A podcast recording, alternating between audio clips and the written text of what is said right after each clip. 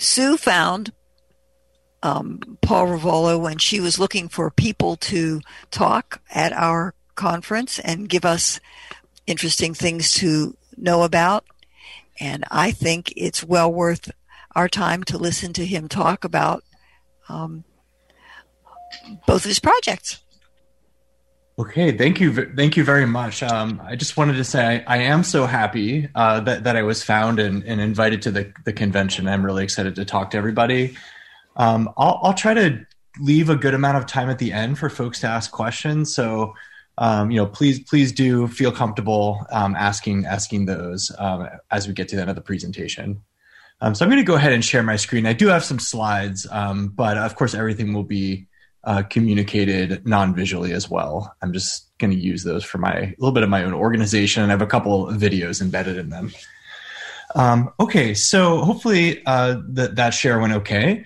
Uh, so the title of my talk is "Smartphones for Orientation and Mobility," and I'll explain a little bit more about the work that I do uh, in this space. Um, so my job is uh, I'm an associate professor of computer science at Olin College of Engineering. And um, if you don't know much about Olin College, it's a it's a unique place. So it was founded in 1997, and it was founded with the goal of redefining how we educate engineers for the 21st century. Um, it's always been a very small school. We have 340 students. Each of our students measures uh, majors in engineering, and we have about 40 faculty members. Um, so uh, we don't have any departments, so uh, folks who do computer science are in the same department as those who do anthropology, are in the same de- uh, department as those who do electrical engineering, and so forth. Um, we have no tenure, um, and we have a project-based curriculum where we feel that the best way for students to learn how to do engineering is to actually do projects and to actually understand um, sort of what what does it take to actually have something come together and what can you learn through that process and uh, we have a, a, big focus on design thinking. So we, right from the beginning, have been founded to um, teach a version of engineering where students work with people first and foremost to understand what sorts of technologies would would uh, be beneficial to them and work to bring those into being rather than just trying to design some technology because we think it's a cool thing to do. Um, and we've also had a lot of focus on uh, real world impact. So, how can we make things that actually have an impact on people's lives? Um, so, those are just some of the sort of core values of Olin College. And I've been really happy to be at this uh, school for the last uh, eight years. So, this is my eighth year at Olin. Um, and I wanted to talk a little bit about my personal journey uh, to doing the type of work that I'm doing right now. So, uh, in my PhD, I studied machine learning. So you can think of that as sort of the process of getting computers to do various tasks by giving them uh, a set of training data to learn from. Uh, something that's obviously kind of in the news a lot these days. And I also worked a lot on uh, social robots. Um, these were very sort of creepy, really realistic robot heads and things of that nature. It was interesting work I did enjoy it. It was, but it was not where my heart really was. Um, I was really excited about undergraduate education, and I wanted to do something that had more relevance, sort of, uh, to everyday people's lives. Um, so I came to Olin, and I kind of showed up, and I think the kind of attitude that I had at the time was one that I think is very common with, within engineering, which is that I am the engineer, and I have this belief that technology can be employed to solve any problem. So all we need to do is throw enough technology at the problem, and the problem will go away. So if somebody has has an issue, they can just talk to the engineer, and they're going to figure it all out for them. That's a pretty, a little bit of a caricature, uh, deliberately, of what what I thought at the time. But there were definitely some elements of that type of thinking that I that I kind of embodied. Um, and so over the years, uh, as I've worked at Olin, I think really been immersed in sort of the interdisciplinary uh, curriculum and had a lot of collaborations with colleagues from many different fields. Uh, the way I like to think of myself, or at least this is an idealized version of who I like to be, is that I like to think of myself as a user centered designer, and I like to think that I take a multidisciplinary approach to the work that I do. And hopefully, I've learned some humility along the way. I'm not totally sure about that one. Um, but I think this is the way, in, in my opinion, to do uh, do the right type of work work in this field. So I'll tell you a little bit about some of my projects, but I just wanted to highlight sort of my personal transformation on the way to doing this work. So um, shortly after I came to Olin, um, I had a number of ideas about um, projects that I thought would be useful to people who are blind or visually impaired. And uh, we started out with a couple ideas. Pretty shortly, it became clear that the, using a user centered approach would be the right way to go in terms of figuring out what the right technologies are to develop and how we might develop them. So, uh, my students and I, we started reaching out to folks in the Boston area who are blind or visually impaired. And we did a lot of interviews with people to understand um, what are the things they value, what are areas where technology could potentially play a role in enhancing their lives, and just trying to understand more what their experiences were like. Um, we did a lot of observation of folks in daily life situations. So, a lot of sort of ethnographic research where we would follow people around and watch them doing things, for instance, going shopping. Um, and we brought in a lot of interns uh, from different organizations for the blind or visually impaired in the Boston area that would work with us over the course of uh, a long period of time and give us feedback and help us come up with ideas. Um, and finally, uh, in my group, I've always had uh, computer scientists who are blind or visually impaired who uh, don't really function as sort of users in the same sense of, you know, because they're actually, you know, implementing the technology. They sort of have the experience of being uh, one of the people who might benefit from the technology. So they have that personal experience, but primarily what they're doing is actually working on the building of the technology itself.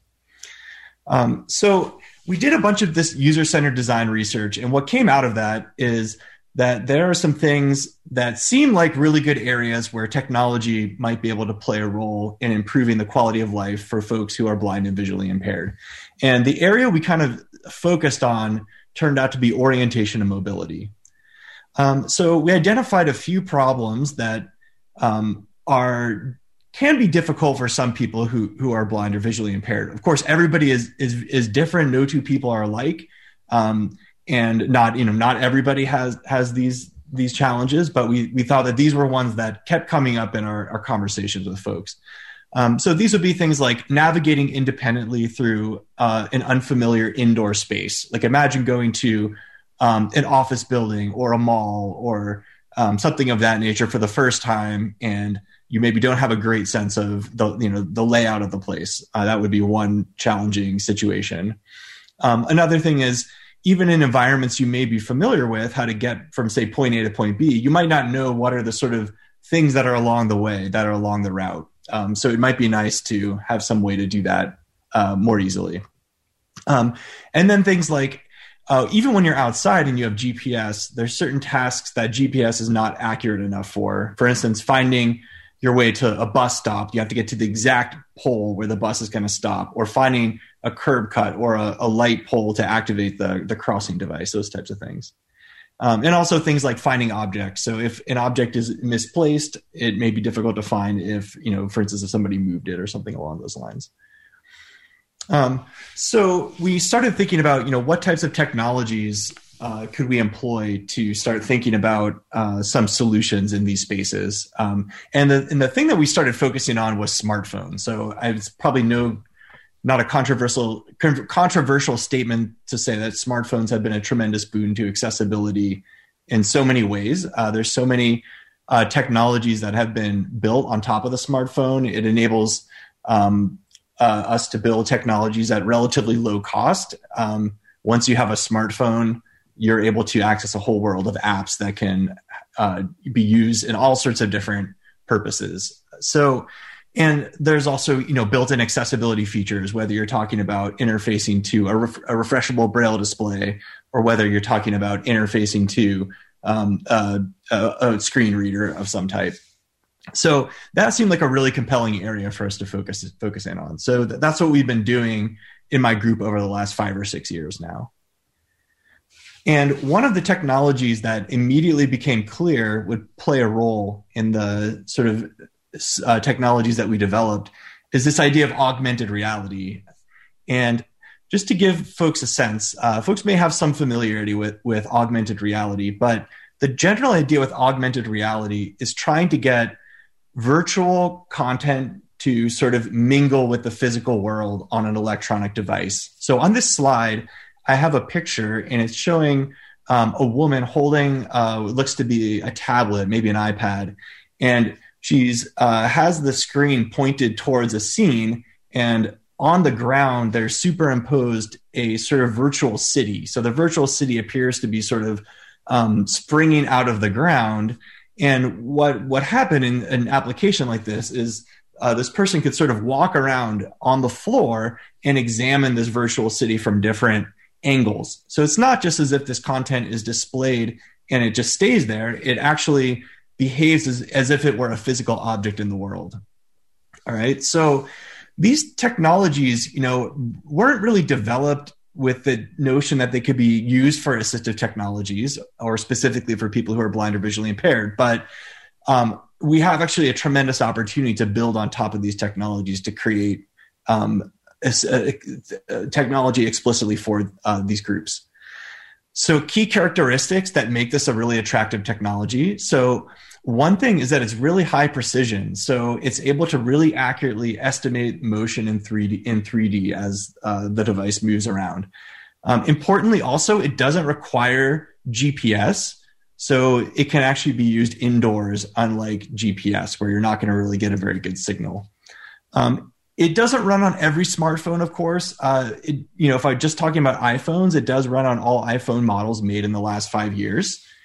And it's also a really nice technology in that you can explore sort of your environment spatially. So if you think about giving information to a user, one way that they can explore that is by moving their body or rotating their body and they'll be presented with information that's relevant for sort of wherever they happen to be uh, you know pointing at that time um, one thing that's important to note is that you know it does have a lot of great qualities one of the qualities that's maybe not so great is that it requires uh, the phone's camera to be out and facing the world at all times and we'll talk a little bit about that later um, and then finally, it doesn't use GPS, but the downside of it of that is that the estimates of the motion of this device are really just relative to where it started. It doesn't really have a lot of absolute landmarks or absolute reference points in order to sort of um, reference its location to.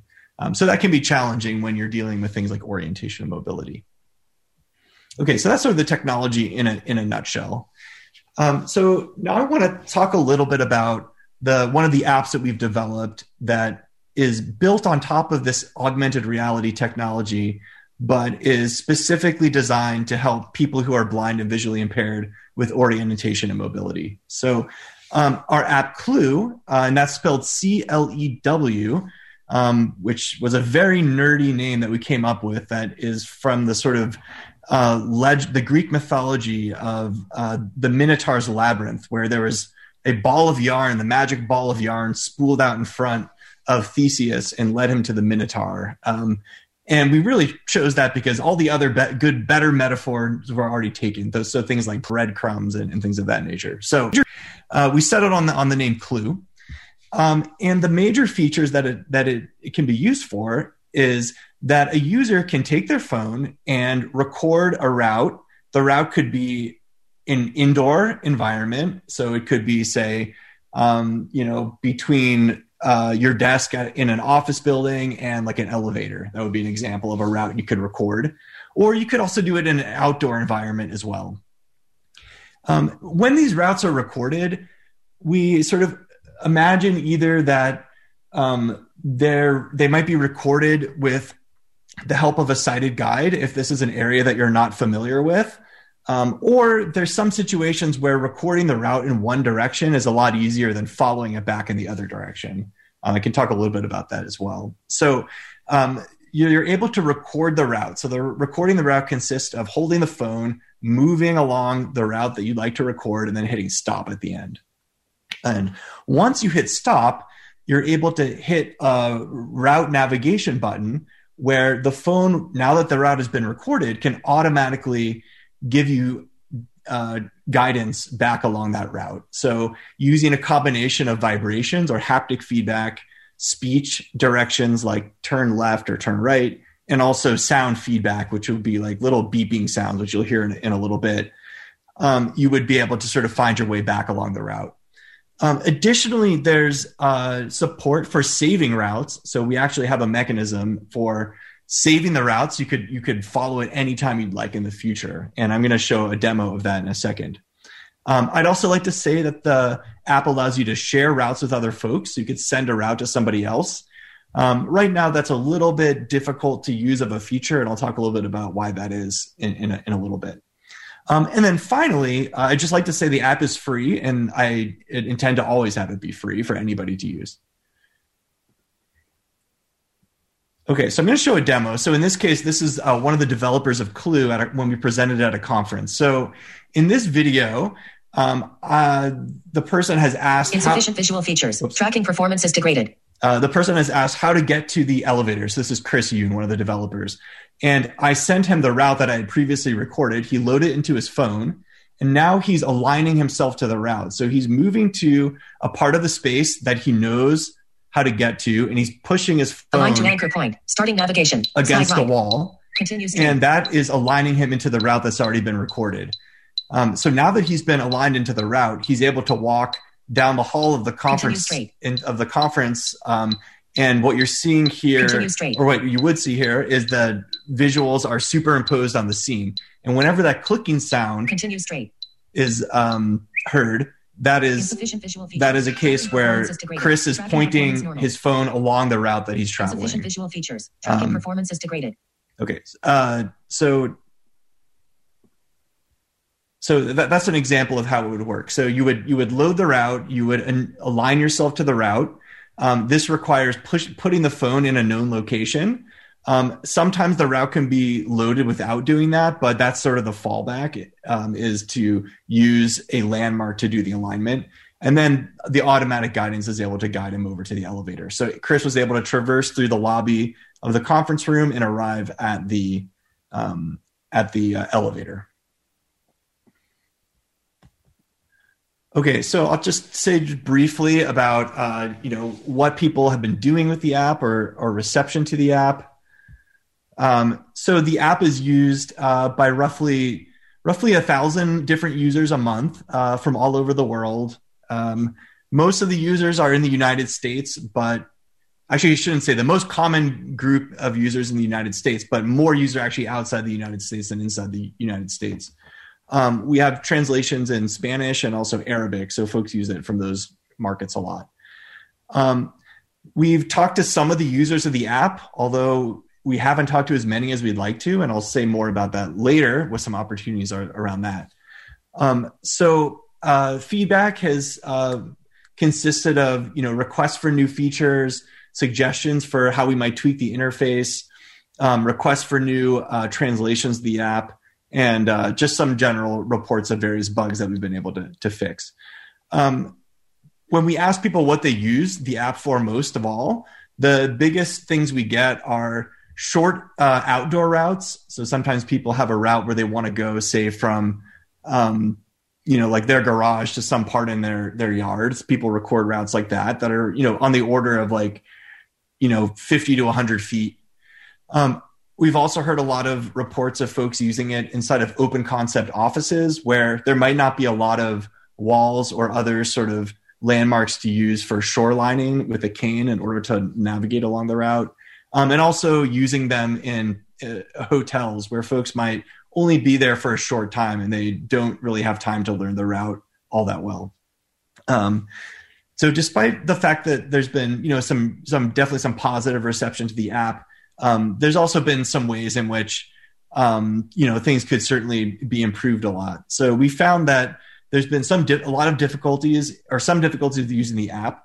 Um, so things like navigating along really long routes that doesn't work so well. If you want to do a route that's you know uh, uh, you know a mile long, that will certainly almost definitely not work. Um, also, for a, a, number of folks, uh, having the phone in, in a good position to enable the system to work well could be difficult. So, um, in order for the system to work well, you really want the camera out and pointing straight in the direction that you're walking. Um, for some folks, it's a little bit harder for them to maintain the phone in that direction um, through, of course, no fault of their own, and the app can have some trouble in that case. So we've been developing um, ways to make that better and to improve on that um, experience as well. Um, so we were able to essentially learn some characteristics of what are the factors that lead people to have positive experiences with the app. And we can tell that because people can give a thumbs up or a thumbs down whenever they navigate along a route. Okay, so um, I'll say a little bit about uh, some of the new features that we've been working on. Um, so uh, one of the most uh, requested features we've gotten is the ability to leave spatial voice notes. So the idea that when you record a route, you don't necessarily only want to record sort of your path through an environment, but maybe there's some uh, you know notes you'd like to leave along the way. Uh, so this could either be for a user uh, who's recording the app for their own use, if they want recording the route for their own use, if they would like to remember something about something that's along the route, or maybe there's a certain landmark they're looking for. Um, or it could be used by an orientation mobility trainer. Perhaps they want to record a route with a client where they would then mark a bunch of locations along the route and they would have some, you know, description of a particular landmark to look for or some idea of how to navigate the route more effectively. And then these voice notes could then be loaded back by the client at a later time and they could practice the route and they could have the orientation mobility instructors um, instructors tagged to a particular part of the route. So as soon as they get to that part of the route, all of a sudden that, that feedback would be announced to them. Um, we're also working on the ability to take detours. So if you're, you're going along a route and you'd like to take a detour, um, we will automatically record that detour and enable automatic guidance back to the, the main route. Um, that's also something we've been working on. Um, in order to uh, help with the accuracy of the app, we've had some users tell us that they've had some situations where they're very confident they're on the right path, but the app may be a little bit confused or say that they're they're you know off the path when they know they're not. Um, what we can actually do in that case is we're develop, we've developed a feature where users can say that they're on the route, and that will cause the phone to realign the route to where the user is. And so, in that way, the person's own orientation mobility skills could actually help make the system more accurate. And then there may be parts of the route where conventional orientation mobility skills are not as well suited. For instance, traversing across like an open space where there's not a lot of landmarks. And in that case, the app could sort of provide some value and help the user across that part of the, the route. Um, we have been working on better methods for reloading and also saving reloading of saved routes. So in that video that I showed, the Chris had to actually take his phone and push it against a wall in order to realign his phone to the saved route. Um, that's obviously not like a great interaction. We like really we totally realize that, um, but it's sort of a necessary evil given where the technology is right now. So we've been working on various methods of doing realignment, for instance, using uh, camera images instead of a physical alignment. Um, but none of them so far have been able to replace this old, this old method that we have. All right, so uh, those are kind of like the things that we're working on in like sort of the short term. Um, you know what I think are sort of the major opportunities for improvement of an of this app and other related apps. So I think there's a lot of um, room to think about enhanced usability and accessibility. So, um, this whole idea of augmented reality, where you're able to explore an environment by moving your body around and having it um, sort of provide you with um, information, is going to be a big deal going forward. Um, I feel like whenever Apple decides to do its augmented reality glasses, which I feel like most people suspect they will, there's going to be an explosion of sort of augmented reality apps. And I think one thing we need to be doing is thinking a lot about how do we make those apps from the beginning as accessible and usable as possible for people um, uh, of all different all different sorts. So folks who are visually impaired, um, I think we need to be designing for that right from the beginning and not thinking about it as an afterthought. Um, so that's one thing I'm, I'm thinking about a lot. Uh, another thing is uh, better support for hands-free operation. So I know that with some other assistive tech products like Aira, I know a lot of people use it hands free. So I'm also trying to think about how to use that with Clew. Um, we've also got a lot of requests for uh, you know, support for routes that involve both outdoor and indoor portions. So there might be a part of your route where you're navigating down a street and then you get to a bit a business where you'd like to enter that business. And then we want to be able to trans translate into the indoor environment as well. So you can have one cohesive experience where you can navigate just with that one app. Um, and then of course the ability to explore an environment. We haven't done much with that at all. So how do we figure out even if we have a route, how do we figure out what's around around the person? Um, one thing we've also been working on is uh, a related project called Invisible Map, and this is one where we try to take the ideas in Clew and really scale them up so they could work in much larger environments.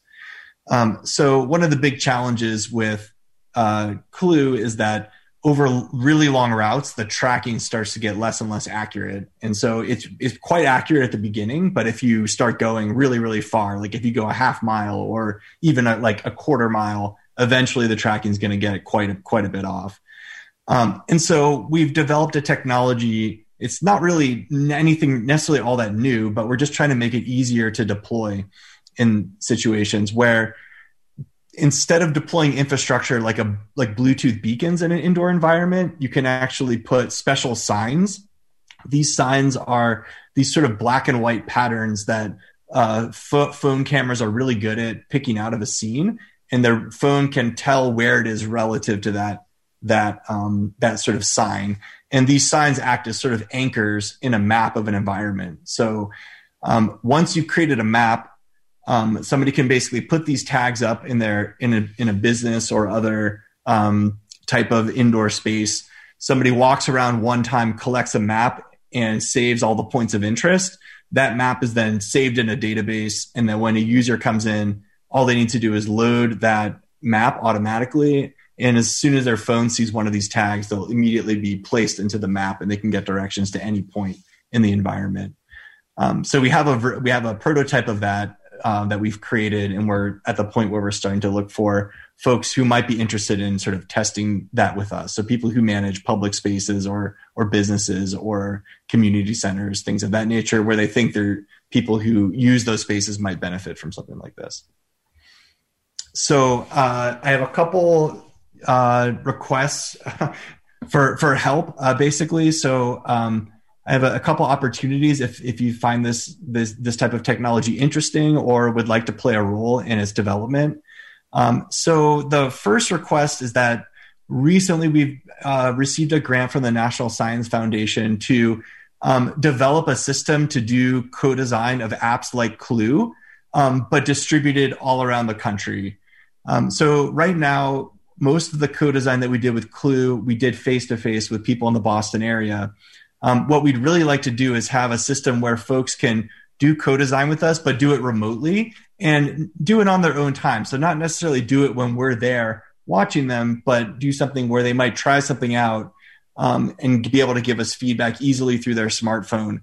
Um, because we think one of the things that's holding back this type of technology is that it can sometimes be difficult to get uh, information about how the technology works for particular people in particular situations.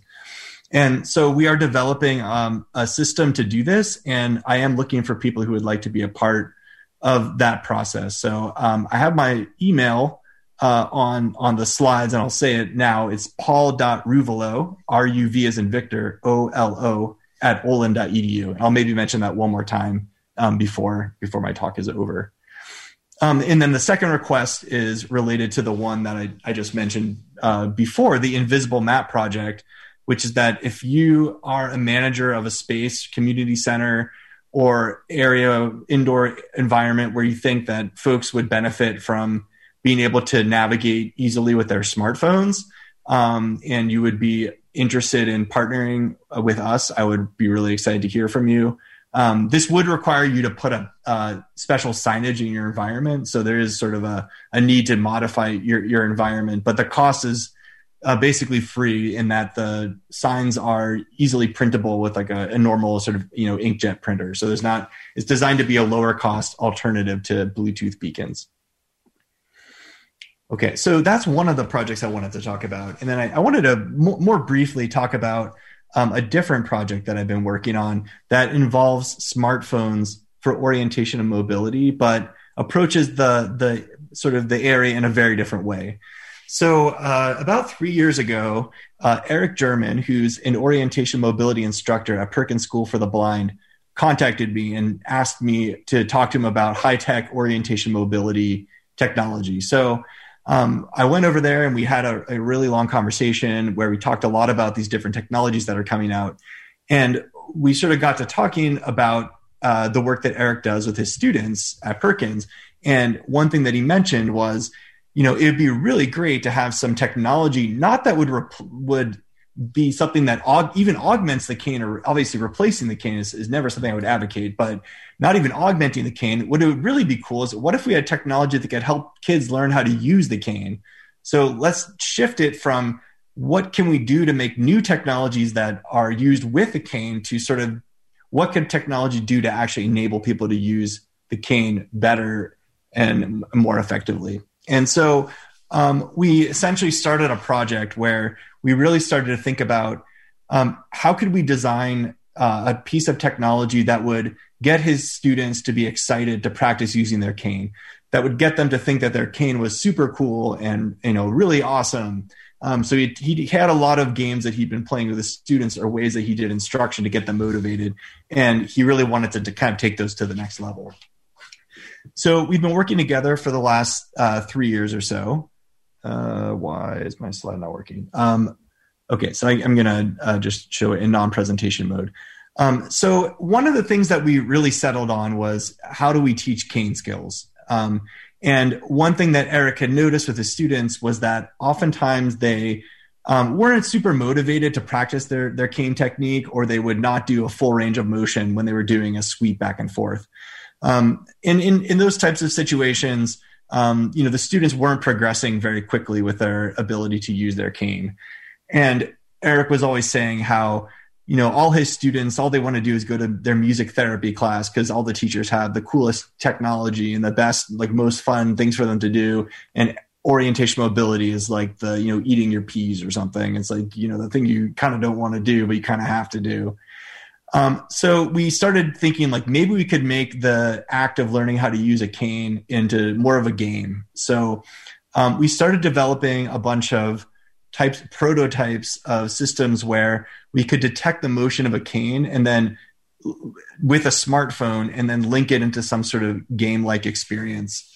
So um, in this uh, set of pictures here, I'm showing an early prototype where I'm holding a cane and there's a special um, optical marker, which is the same type of marker that we use in the Invisible Map project, but it's actually attached to the cane. And there's also a screenshot of a smartphone, which in this case I was wearing like attached to a harness that was on my on my chest, and the smartphone is able to detect the cane as it moves back and forth.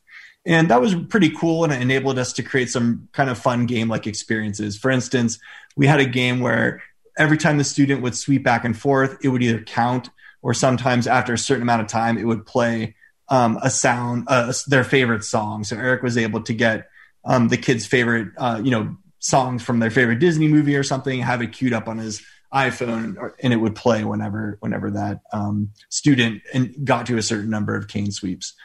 Um, that that version was um, very cool, but also very unwieldy and very difficult to actually use in practice, just because having to put a phone on a student and then controlling that remotely. And there was all sorts of moving parts and it. was very difficult to use. So what we wound up doing is developing the second iteration of this technology. And what you are, what is on this slide is a, our, our one picture and one video. Um, one of the pictures shows a small sensor. Um, this is a Bluetooth sensor. It runs on a rechargeable battery, and it weighs about a quarter of an ounce. It's very lightweight, and it can be attached to a cane. In this case, we have our own sort of custom bracket that we are able to use to attach to a cane. We're working on one that's a little bit easier to take on and off the cane. And what this sensor does is it can sense the motion of the cane. Similarly to how your phone can tell how it's moving through space, a very similar type of sensor is on the on this cane uh, on this uh, on this sensor. And it takes that data and it streams it wirelessly to a phone. And with that technology, we're able to actually have a similar game like experience where we can have it control um, playing music or counting or whatever the student is into. um, they can do it just by moving their cane back and forth. So I'll play a video showing it kind of in action. Um, and I'll just say what's happening. So in the beginning of the video, um, this is me using it, but we have done use this with plenty of, of kids as well. Um, in the video, I'm moving my cane back and forth, but I'm not quite doing the full range of motion. I'm not going to two inches outside of either shoulder. Um, and in those cases, the app is registering that I'm moving my cane, but it's not actually getting to the point where it's saying that I've gone far enough in order to, um, you know, sort of play the music that I have queued up. Um, so I go back and forth. And then at some point, my sweep is able to get to the point where it's the app thinks that I've gone far enough in order to play the song. And then you can kind of just keep going back and forth as the music plays and then if you wind up going too wide then the the music will stop again. Um, so it's a pretty you know simple interaction. We also have other like i said other modes for um, playing sounds and things of that nature. Um, there's also a built-in mode for bluetooth beacons for things like navigation and things like that. And our ultimate goal is to sort of develop a set of technologies that folks can use for teaching orientation mobility and getting kids excited to practice using their cane, get them out moving around and, and sort of exploring their environment because we know that's so important. Um, and I, one reason I do mention this is because um, we are at this point very interested to explore whether this is a, a, piece of technology that would be generally interesting to folks. So if there are any uh, folks on the call who would potentially be interested in a system such as this, I would also really like to hear from you um, about this as well. So, um, you know, it may not be a product that's going to, you know, be used by millions of people, but it might be something that uh, there are a good number of people interested in, and and hopefully that would be able to have an impact on um, picking up better cane skills and helping with this type of orientation mobility education. Um, so I just wanted to, to close my my talk. Uh, I listed some of my collaborators on this slide, but actually I've forgotten a few that I've seen here. But um, I've had probably 20 to 30 students working on these projects, uh, acknowledging Eric German, my collaborator at Perkins, and Caitrin Lynch, a faculty member who I've taught a lot with in this space of accessibility, and also I'm talking a lot about research with. Um, and also uh, the funders of the work. So the Peabody Foundation has uh, funded this work for the last uh, four years, and lately we've been funded by the National Science Foundation. Um, so that that's all I had planned to say, and I, I would love to just take a few questions if anybody has any. Okay, if anybody has a question, you can raise your hand. This is Doug. I have a quick question about your first um, project that you were asking for volunteers for. Yes. Is this um, more in lines of software development or testing, or what? What kind of uh, what would the person do that would work on the first part of your your uh, your first request, the one where they can work from home. Right. Uh, yeah. So there's there's really like both of those are are on the table. I had meant it more for uh, co- I, I would call it co-design in the sense of like you would be trying out features but also contributing ideas um, to the project as well so it's not just testing something that's already been you know all fleshed out and developed it would be trying something out and like if you have a suggestion for oh wouldn't it be great if you know the app could do this? Or have you thought about this other type of app or this other type of thinking about the problem? Um, so we're really trying to structure it more as a community where people be like kind of working together towards these goals um, and trying to build a sense of shared ownership over the work. Um, so that's one one avenue. But then i would also say that if there are folks who are interested in working on it i do have uh, you know summer summer research positions open or or other you know other things that you know could lead to the ability to work directly on the implementation of the software as well. So both of those could be on the table. Thank you. Okay, we have one hand raised. Will, you should be able to unmute and ask your question. So, um, in, in looking at your technology, I'm just wondering how you can uh, put these these markers that you talk about in things that already already exist. Um, for example, I was just thinking like uh, with with traffic lights, is there? And this is this is probably going a little ahead of where you're at, but but a way to incorporate it in the the mechanism of the traffic light so that that you can cross cross streets, get information for crossing streets, what the name of that street is, um, that kind of thing to to assist you in in traveling. For example, I live in a in Chester County, and there's the county seat is West Chester, uh, which is a small town, but but you know a busy town as it is, and and so it would be nice to have something that is another another tool that helps with crossing streets. I think that's a really very interesting idea, and I mean I think it would be. Uh, I mean I think it, it is a it is a possibility. I think the key in that case would be getting you know cities and townships to sort of standardize on something. I guess you would probably need some sort of organization around a, a common standard in, in, order to make something like that happen. Um, but I think it is definitely definitely possible uh, to, to, to, do, like for technologically. Um, and then it would just be how do you organize that in such a way that you could actually have it implemented um, in, a, in a way that's consistent and, and sort of usable in a, a, wide variety of situations, which of course is always a big challenge. But I really, I really like that idea. Thank you. And I have another quick question. This is Doug again. I was waiting to see if anybody yeah. else, but um, have you noticed a difference in performance and Clew with the different models of iPhone? For example, the faster iPhone 11 does it work better than say an iPhone 8? Yeah, I I think it I think it does. Um, although it's a little bit different. I, I in my own testing, I do think that's true.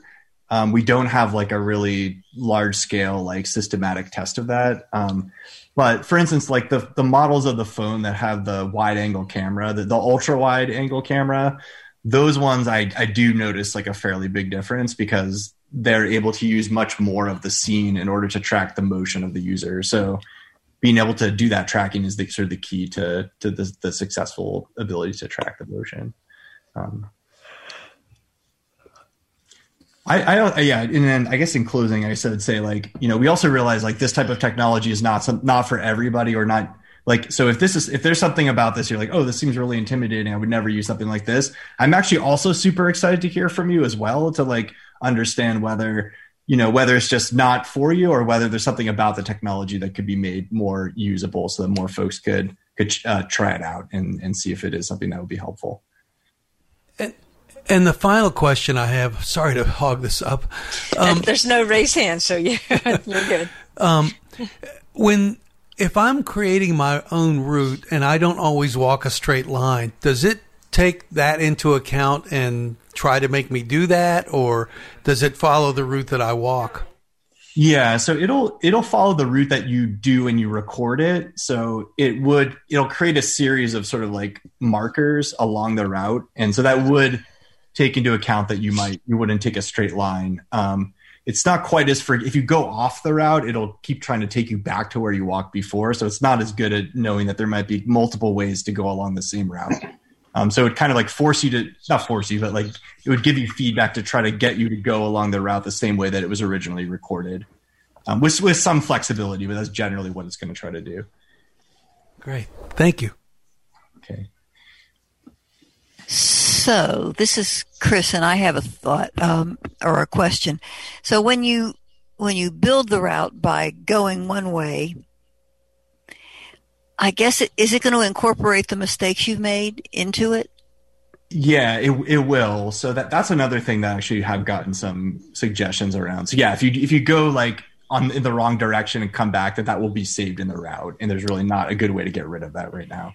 So the ideal thing then would be to get someone to walk you there once, the right way, save it, and then use it forever, and and maybe have a um, a library of routes in, in a building to get from place to place that people could just use. Exactly. Yeah. Uh, yeah. I love the way you said that. I mean, that, that is exactly what we're trying to do. Um, I mean, right now we don't really have a model of how people would share these routes with each other on like a large scale because we, we, there's a lot of sort of things we need to think about like data integrity and like making you know trust and those types of things so right now the only way to share it is like through like a text message so you have to like be sending to somebody you know um, but yeah, like ideally, you know, there'd be a way that other people could access these routes and just use them whenever they wanted to. Um, and I think the invisible map is moving in a direction where that's going to be feasible. Thank you. Thank you. Hi, Paul. This is Sue. Um, I, I jumped off for a little bit. Um, But did you give out your contact information so people can follow up? Uh, I, I, said it one time. I mean, if there's a, I, I will say it again. So uh, my email is paul dot ruvolo. So it's R U V as in Victor O L O at olin.edu. Um, and I would just love to hear from from anybody. I would love to hear from anybody, honestly, but um, especially if you have any interest in those follow up projects that I mentioned. hey, Paul. This is Will. Oh, hi, hi, Will. Good. Um, I, I, turned off, but and does any of your systems warn about uh, low hanging uh, um, obstacles? Uh, yeah. It, th- so they don't. So we've kind of we've intentionally sort of taken the notion that this app doesn't do obstacle avoidance. So it's kind mm-hmm. of like you know you have to be doing your own thing in order to avoid obstacles and you need to do your own thing to watch out for your personal safety as you move along a route. This right. is helping give you giving you guidance, but it's not gonna attempt to warn of that type of thing. Like, I mean, it's unfortunate because like it is it is like sort of technically possible, but it's sort of like you know there's a lot lot of things to think about there. Um, right. And I, I know there's some products that do it, like the you know Sunu band or something like that, and um, folks seem to have a good like be able to use that and still you know they still have their own normal techniques for watching out for those types of obstacles but it just augments them so may, maybe it can be done but yeah we don't do that right. okay. i was just thinking if you're in a mall right and you're at the you are here station if you had a like a like a um, cloud dropbox and somebody wanted to go to like jc penney and you you had a sighted person already do routes throughout that mall. Just one, you know what I mean? Establish yeah, those yeah, routes. absolutely. And then the blind person could just click on that route, and it's been established already, and they could just use that to find J.C. Penney or you know Shoes or Us or whatever. You know what I mean? Yeah, absolutely. Yeah, I, I, I definitely love that as a, a vision to to move towards, and I think that's yeah that's where i would love for this technology to go um, whether it's something that i build or something that you know, some other mm-hmm. other company builds or other person builds um, and i don't know i think i think the technology is getting getting there i think still you need some sort of instrumentation in the environment so like you know probably some folks may have experienced with like bluetooth beacons like a, I know they've had them at some of the conventions um, but uh, yeah so something like that or these like tags I think mm-hmm. currently you need something like that, but I, eventually may, the technology might advance to the point where you don't need that anymore. But I think currently you would still need it for like a really about, large area, like a mall or something. Yeah. How about robo guide dogs? Uh, yeah, they act, so there actually is a project. Somebody worked on that project. Uh, what was it called? I, I, can't remember, but it was basically like a suitcase with wheels, and you would hold mm-hmm. on to the handle of the suitcase and it would like kind of drive you it would like drive around and then you would sort of feel the tug of the of the suitcase and it hmm. was sort of using the dog as sort of an, like an inspiration um, and hmm. yeah that that's also very cool but it, it has a it does have a similar issue of needing to like be able to find its way in the environment so still it has the challenge of positioning itself uh, but that's also very that's very cool work that's out of carnegie mellon there's a group that works on that it's called Cabot. Yeah, thank you. Yeah, yeah, exactly. It was yeah. awesome. Yeah, yeah I, I, was gonna say, John, I go ahead. You can talk. Sorry, that's okay. That's okay. But you unmuted me, so I figured it was okay. Yeah, yeah. yeah no, thank. Uh, yeah, I got to try it at a conference. It was really, really it, cool. It it was really, really awesome. I I hope they do a little bit more research now. Whether or not I'd like to replace my dog with that, I don't know. But it was a very, very interesting concept, and I was very happy to try out that. Listen to her dog crying. Yeah. Does, she says about replacing her. That's, That's so funny. Yeah, that was the that was the other dog. Oh. oh. Thank you. I did download the app, although I want to give it a try. Okay, yeah. Let me know if, if you want to talk, chat more about it. Well, folks, it's nine oh five or a little bit after. So we have imposed on Mr. Ruvolo probably as long as whatever. And I guess it's about time for us to say thank you and download his app and start playing with it. okay. Well, th- thank you all so much. And yeah, it, it's not an imposition. I'm just going to pray my children are asleep when I go upstairs, but I'm not sure if they're going to be right now. But um, thank you so much for inviting me. And it was really, really fun talking to you all. And yeah, maybe you'll do it again sometime. Who knows? Thank you. Yeah. Thank you. Okay. Thank you, everybody.